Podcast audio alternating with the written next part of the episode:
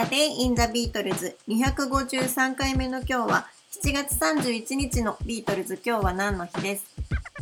1969年の7月31日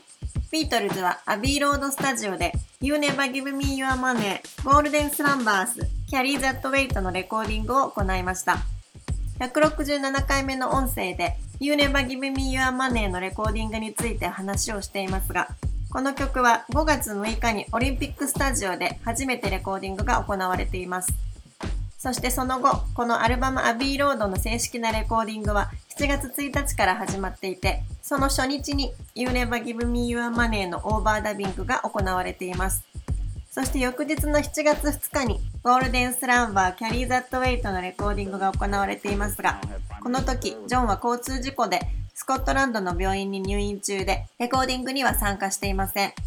7月中はアルバムアビーロードのレコーディングが着々と進んでいて、この前日の7月30日には、この3曲以外にも、Come Together や Policy Pan、サンキングなど、様々な曲のオーバーダビングやミキシング作業が行われています。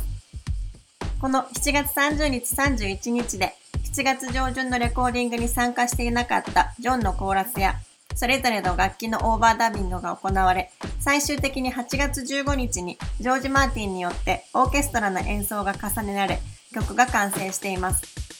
ゴールデンスランバーとキャリー・ザト・ウェイトは、ポールが作った曲ですが、You Never Give Me Your Money と合わせて歌詞を噛み締めながら、深読みしながら聴くと、なかなかヘビーで、この時期の4人の関係性などを加味すると、涙なしで聴くことは難しいような気もします。そしてメドレーはジエンドへとつながっていくわけですが、最終的にポールによってゴミ扱いされていたハーマジェスティがスタッフの忠誠心によりたまたま残されていたことで、打足と言われることもありますが、なんとなくビートルズの最後という意味合いを少し軽くしてくれているような気もします。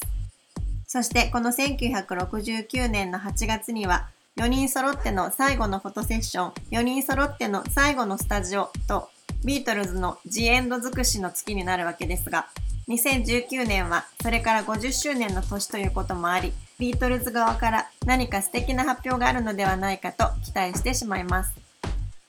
A Day in the Beatles 253回目おしまいです。